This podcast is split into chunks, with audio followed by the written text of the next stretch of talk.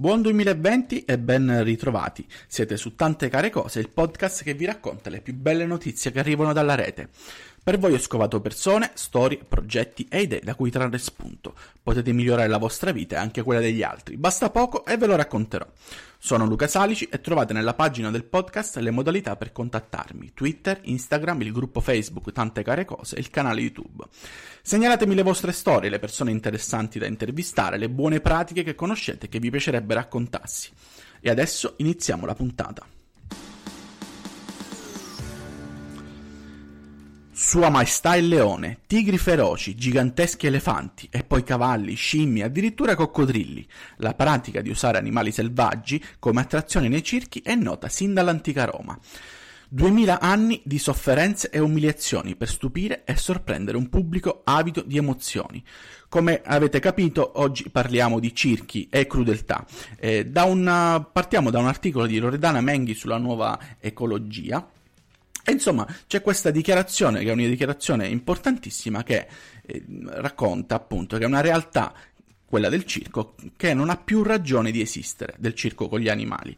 E lo scrive il domatore pentito André Joseph Bouillon nel libro eh, Contro l'exploitazione animale, in cui ha denunciato le condizioni di vita aberranti a cui sono costrette le attrazioni degli spettacoli.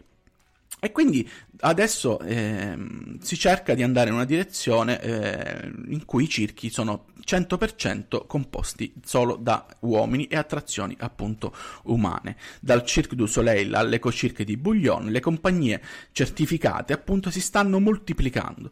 Tra queste, una su tutte ha scelto di bandire la crudeltà, senza però rinunciare alla spettacolarità delle performance animali. È il um, Circus Theater Roncalli, il primo al mondo ad aver sostituito elefanti, cavalli e leoni con ologrammi iperrealistici e giganteschi un concentrato di tradizione circense e tecnologia digitale che ha preso vita grazie a una squadra di 15 designer e ingegneri di software 3D.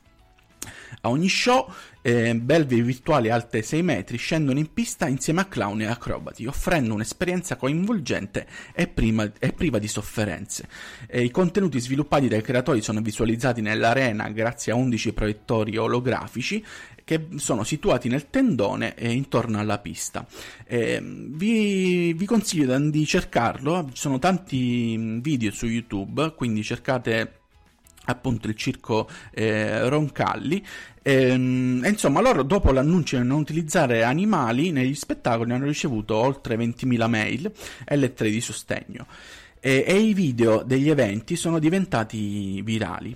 Da quest'anno il circo userà anche un vero robot come partner acrobatico di un essere umano, di un essere umano e si è impegnato a bandire la plastica e a proporre menù vegetariani e vegan. Per il momento non sono previste tappe in Italia, ma non è escluso in futuro perché il loro sogno è quello di esibirsi a Roma.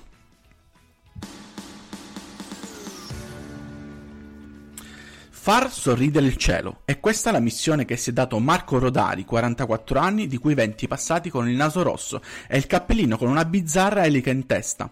Dal 2010 divide il suo tempo tra Leggiuno, in provincia di Varese, e le zone di guerra del mondo, per portare briciole di serenità laddove c'è solo paura e dolore. È il ritratto di Marco Rodari, appunto fatto da Federico Taddia sulla stampa. Marco adesso da un paio di settimane si trova proprio a Baghdad, ospite dei sacerdoti della famiglia religiosa del Verbo incarnato, in una sorta di tour nelle scuole della città e della periferia. Dice che la crisi scoppiata in questi giorni eh, si vede soprattutto negli adulti, tutti guardano continuamente televisione e internet, gli occhi sono eh, sulle news per capire quello che accadrà eh, in questo clima di guerra. Ci si aspetta quindi qualcosa da un momento all'altro, anche se si cercano oasi di normalità. Le scuole aperte, per esempio, sono un segnale molto importante. E Marco fa un lavoro bellissimo con i bambini appunto cerca di portare un po' di normalità. Eh, lo ascoltiamo, ascoltiamo la sua voce una, e la sua storia da un, tra, da un, pezzo tratto da Nemo Rai 2. Io faccio il pagliaccio, eh, però non lo faccio al circo. Il clown prova a farlo dove cadono le bombe, dove il sorriso è, è negato. Eh, mi si chiede di, di raccontare della guerra. È difficile, una cosa è, è certa, la guerra è, è estrema, nel bene e nel male. E anche nel bene, perché il bene esiste, davvero è... Per me la guerra sta, sta in un ricordo. Una notte, un ospedale e tante, tante, tante bombe. Io vedo, vedo arrivare una, una bambina, no? quella bambina è incredibile, aveva davvero eh, le gambe e le braccia, perché di, di cinque bimbi che arrivavano in ospedale, uno era segnato per sempre e quattro non passavano la notte. Eh, quella bambina è stata operata, ha superato l'operazione, eh, però quando si è svegliata non parlava. No, se ne stava zitta e ne aveva ragione, aveva tutte le ragioni per starsene zitta, perché era stata estratta viva dalla sua casa, da quello che era rimasto. Quindi niente mamma, niente papà, niente fratelli, solo lei e se ne stava zitta. Vabbè, eh, la faccio breve, ecco, ci hanno, ci hanno provato tutti ecco, a far sorridere questa bimba. Ci hanno provato i medici, gli infermieri, gli psicologi. Poi, ultima ruota del carro, hanno sbattuto dentro il pagliaccio e con un pizzico di meraviglia, un pezzo di corda, la bambina ha sorriso, ha parlato. Voi immaginatevi che cosa ho provato io in quel momento. Ecco. E ho provato davvero che la guerra è estrema anche nel bene. Ecco. Però poi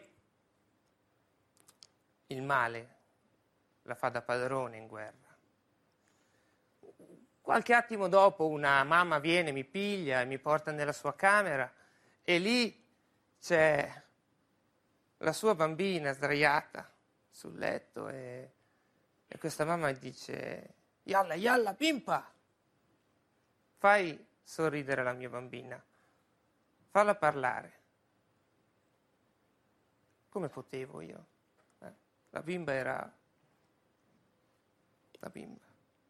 Pensate, avevo un cappellino con l'elica, dei vestiti poco credibili e quella mamma si aggrappava con tutte le unghie davvero a un pagliaccio perché riportasse in vita la sua bambina.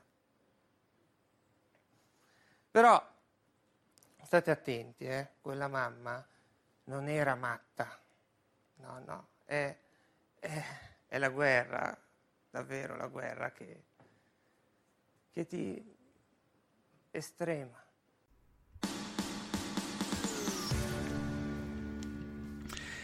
E se esistesse uno zoo che anziché recludere gli animali li liberasse? Esiste davvero e a fondarlo sarà l'ONG Rewild che tempo fa su GoFundMe ha lanciato una campagna per raccogliere donazioni destinate all'acquisto di uno zoo nella Bretagna, nord-ovest della Francia, e trasformarlo in un centro di riabilitazione veterinaria. Ci racconta questa storia Laura De Rosa da Grimmy. In pratica sono riusciti a raccogliere la bellezza di 600.000 euro in soli 5 giorni e la cifra è stata persino superata grazie alla partecipazione di oltre 22.000 persone. La donazione più consistente è arrivata dall'uomo d'affari francese Marc Simoncini, che ha creato Mythic. Lo zoo interessato era quello di Pont-Scorff, dove sono reclusi 560 animali selvatici che ora verranno trasportati nel loro habitat naturale, prima di iniziare i lavori di trasformazione. Il nuovo centro di riabilitazione accoglierà invece animali del traffico illegale sequestrati alla giustizia. E ora parliamo di regifting. Detta così sembra una cosa eh, difficile anche da spiegare e capire, ma di fatto è eh, riciclare i nostri regali di Natale. Infatti l'economia delle feste diventa sempre più green grazie alla possibilità di rimettere in circolo, soprattutto sul web, i regali non graditi e in generale gli oggetti che non si usano più, promuovendo il riuso e andando così a ridurre l'impatto sull'ambiente. Secondo una ricerca del centro studi di Conf Cooperative si annuncia un risparmio di 3,3 miliardi di euro per quanto ricicleranno i regali, vale a dire mezzo miliardo più dell'anno scorso. E saranno in tanti a farlo, più di un italiano su tre infatti sarà pronto a riciclare i regali scartati sotto l'albero. 23 milioni, ovvero 2 milioni di italiani in più rispetto ai 21 dello scorso anno.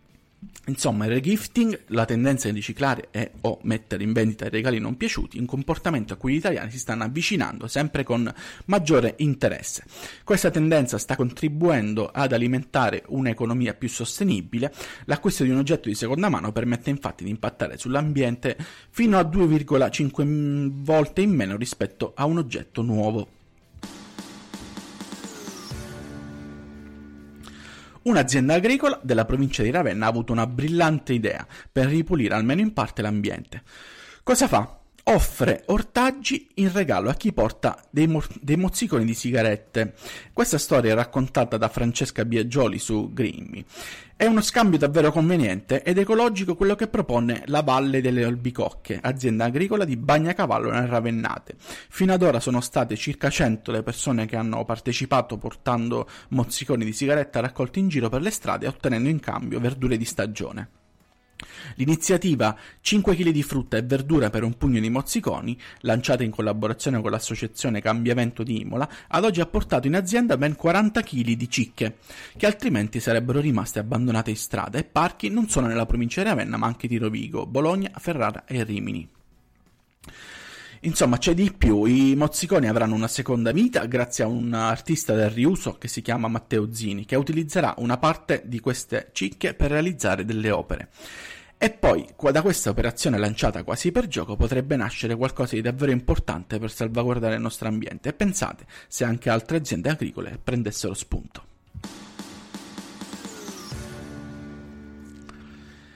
Eccoci alla fine, grazie mille come sempre a voi ascoltatori e ascoltatrici, potete riascoltare le puntate precedenti e le interviste di tante care cose, potete trovare tutto su Spreaker, Spotify, YouTube, Apple Podcast, Alexa di Amazon. Se vi è piaciuta questa puntata condividetela con i vostri amici sui social. E allora buon anno ancora e tante care cose.